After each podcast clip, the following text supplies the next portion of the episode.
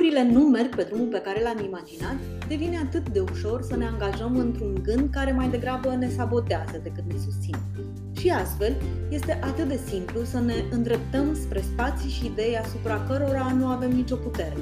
Începem să repetăm obsesiv, în gând, toate lucrurile care nu funcționează în favoarea noastră, îngrijorându-ne cu privire la tot ce s-ar putea întâmpla în continuare. Ne întunecăm judecata și ne pierdem sensul rolului în modelarea realității noastre. Incertitudinea, haosul și insecuritatea care sunt resimțite zilele acestea sunt cu siguranță factori care ne favorizează ruminația. Vă pot asigura că fiecare dintre noi, fără excepție, are zile bune și zile mai puțin bune. În zilele bune încercăm să rămânem pozitivi și să fim productivi.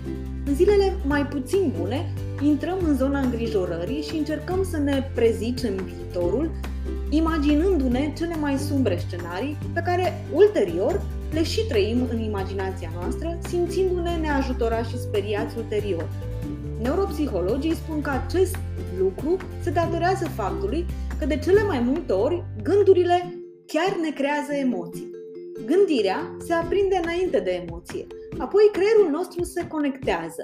Repetăm de suficiente ori într-o zi un gând destructiv, iar acesta începe să ruleze ulterior automat. Gândurile se declanșează înainte de emoții. De aceea, atunci când ne formăm gânduri negre, simțim emoții care nu ne sprijină neapărat în acel moment. Mintea noastră este fascinantă.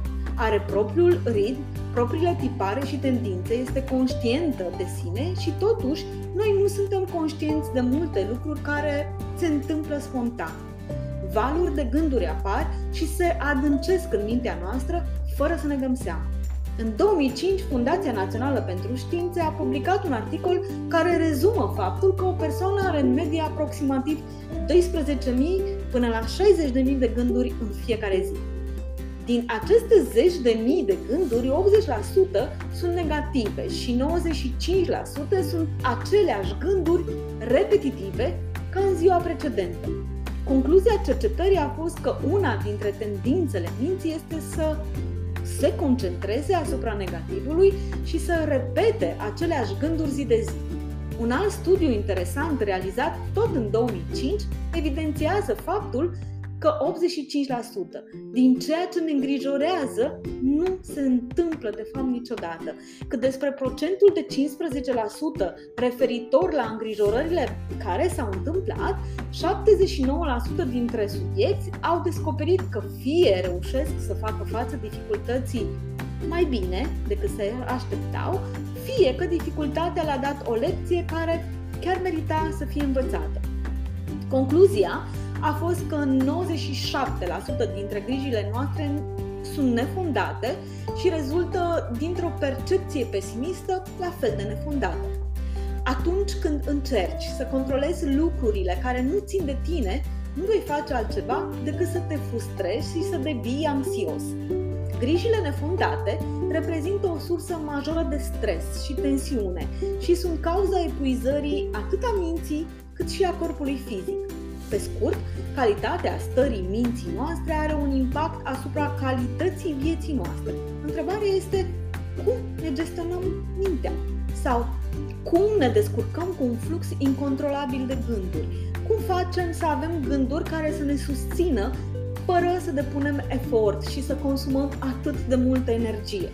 Cum facem să experimentăm frumusețea momentului prezent să ne concentrăm pe soluția pe care o avem la îndemână, să aprindem creativitatea, să simțim recunoștință și să avem conexiuni reale.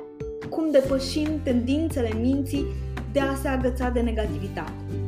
Ori de câte ori mă trezesc trecând de la o perspectivă pozitivă, deschisă și suportivă, la una apocaliptică care mă blochează și sabotează, fac tot posibilul să îmi readuc atenția asupra celui mai important aspect, prezența.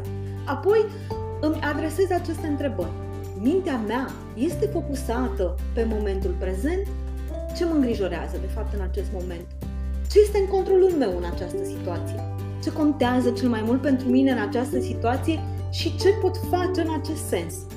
Când ne concentrăm asupra a ceea ce putem controla, gândurile noastre ne susțin și apoi declanșează emoții pozitive.